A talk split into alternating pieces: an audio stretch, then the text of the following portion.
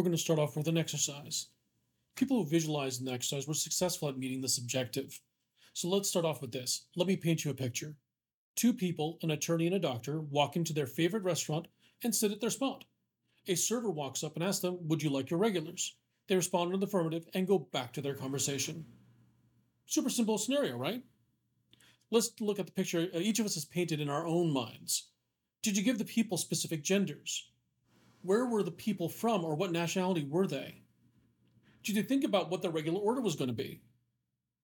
And did telling you that you could be successful persuade you to visualize if you hadn't planned to in the first place? Everyone is different and accordingly will have different answers to these questions.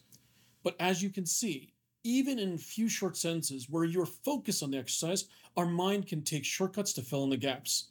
Just imagine how many shortcuts our minds will take when we're trying to process all the things we see, hear, and smell on a second by second basis.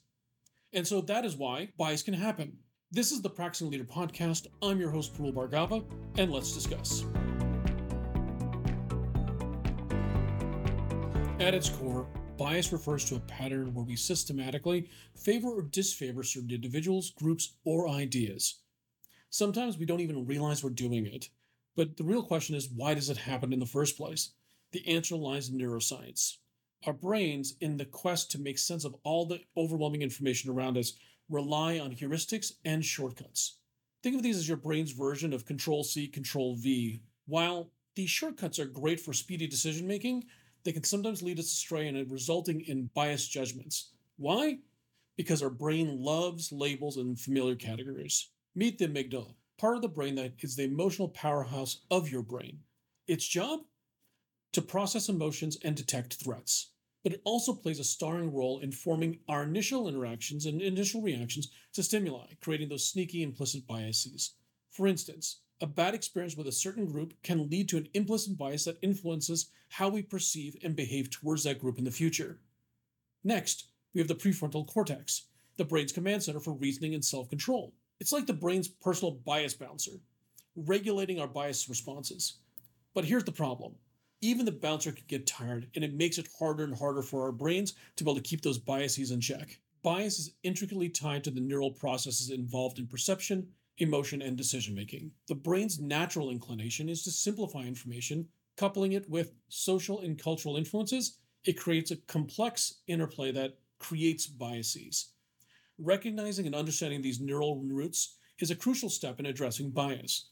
This will enable individuals and leaders to implement strategies that promote awareness, empathy, and inclusive decision making. What we're going to look at here now is implicit biases, and this refers to the attitudes or stereotypes that affect our understanding, actions, and decisions in an unconscious manner. These biases are automatic and often unintentional, and are often rooted in societal and cultural influences. Unlike explicit biases, which are consciously held and acknowledged, implicit biases operate on a, at a subconscious level and can shape our perceptions and behaviors without our awareness. You might ask, why does it happen? Or is this like, I don't do this, this isn't me? It is. It's, it's just human behavior. It's just the way our brain processes information. It's about now opting to do something different now that you understand. So now that we've opted to want it to be different, how do we tackle this? What I'm going to be discussing next is called the SEEDS model. It's a way about thinking about biases, and it stands for different types of biases that people often run into similarity, expedience, experience, distance, and safety. Now, what we're going to do now is jump into each of these and talk about ways that you can combat that in yourself. Let's start off with similarity. This is fun- functionally people are like me or better. It's effectively a mirror of myself. Or there's in group or out group bias. These are things that show up, and you're like, hey, they, they since they think like me or that they look like me, therefore they must be like me. It involves more positively evaluating people who are similar to us or who share similar goals. So what does it look like? What it functionally looks like is when you see somebody that's similar to you, you evaluate them more positively, and conversely, folks that don't look similar to you are viewed more negatively. This often comes up in decisions about people. So, what do you do about that? First off, you proactively think about everyone as being the in group. Ask questions and look for common ground. You'll be surprised how much there is. If you're a manager, when you're considering and giving the next big project to your favorite person, make sure there's good knowledge transfer happening and mentoring of more junior people on your team. That way, information is shared, and that way, everyone has that opportunity to become that favorite person. Let's get measurable. How much time are you spending with each person on your team? And are they comparable? How much work are you delegating and to whom? Another way to tackle this is create a structured and equitable process for interviewing candidates. Note I said equitable and not equal. There's a difference between those two. Lastly, when you're evaluating someone to join your team, consider how their experiences can add to your culture versus will they conform to your culture, i.e., are they a, are they a good culture fit? Instead of looking are they a good culture fit, ask what can they contribute to your culture. The next one is called expedience. This one is if it feels familiar and is easy, it must be true. Effectively, if it walks like a duck, talks like a duck, it must be a duck. This is also where confirmation bias comes into play. What does it look like? Often this will occur in everyday decisions that involve complex calculations, analysis, or evaluation, or identifying conclusions out of data. So you get a report, you look at it, and you automatically assume the conclusion behind why that data looks the way it is. Now, what do you do about these things? How do you overcome that? First off, what I do at least is stop, drop, and roll. Take a moment to review the pros and cons of any decision before making a snap judgment or an automatic opinion based decision. Review the logic for your decision with a second individual. You know, getting a review from somebody else will kind of give you a second set of eyes, give you another perspective. The best case scenario would be is finding someone that usually has a different perspective than you.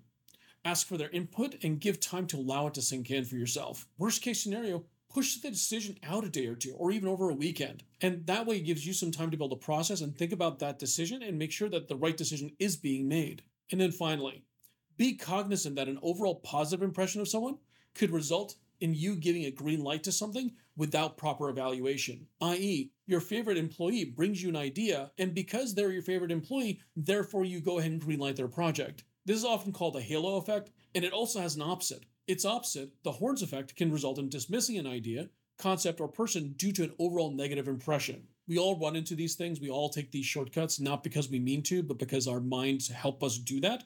And by help, I'm using that in air quotes to make sure that folks understand that helping there is this matter of trying to speed up your brain processing time, not necessarily getting you to the right outcome when you look at it objectively. The next one is experience.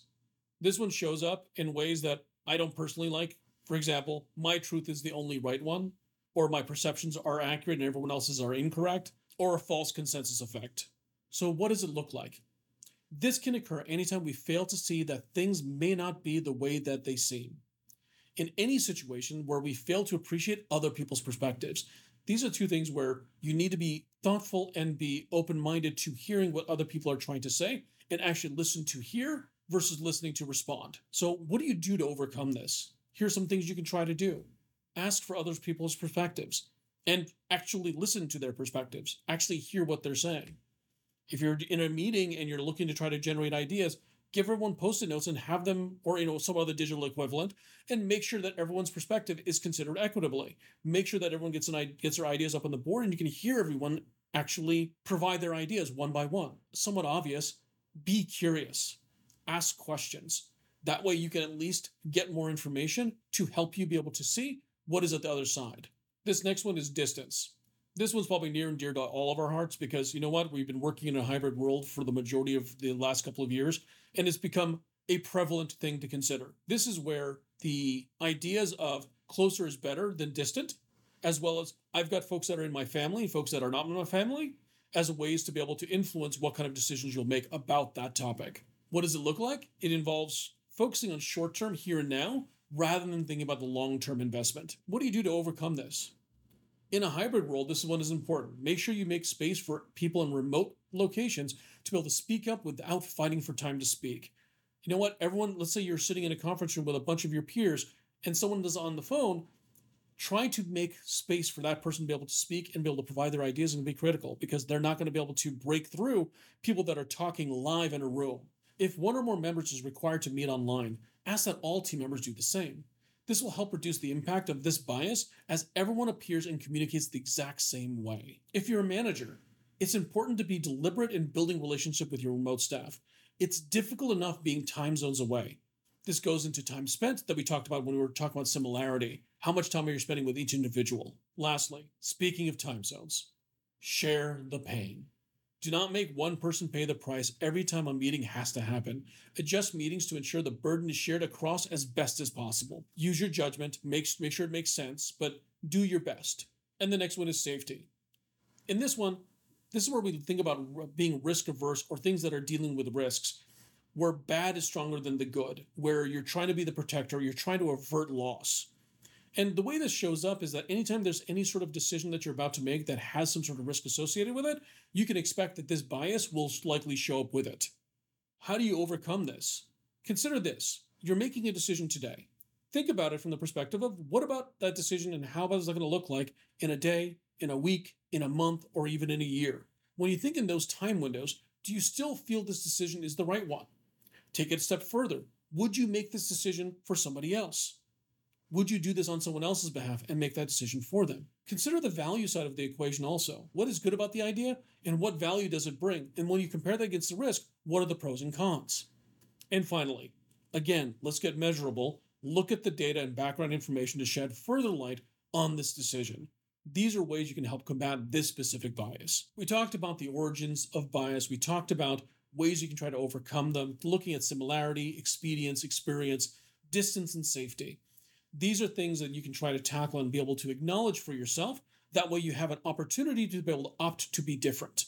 So, whenever you have an interaction with somebody or think about a brand new idea, consider do any of these biases actually impact how you're thinking about the decision and what impact it actually will have. By understanding the neural roots of bias and implementing strategies like the SEEDS model, we can promote awareness and empathy. Remember, addressing bias requires continuous effort and self reflection. By challenging our own biases and embracing our differences, we can create a more equitable outcome for everyone involved. If you have any questions about this podcast or any other, you can always feel free to go ahead and drop me a line. You can go ahead and give me a call at 206 651 4312 and leave a message. Or alternatively, you can send me an email at questions at thepraxisleader.com. I'll go ahead and weave it into whatever conversation we have in the next podcast and make sure that your question gets answered. This has been the Praxis Leader Podcast. My name is Parul Bhargava, and I'll talk to you next week.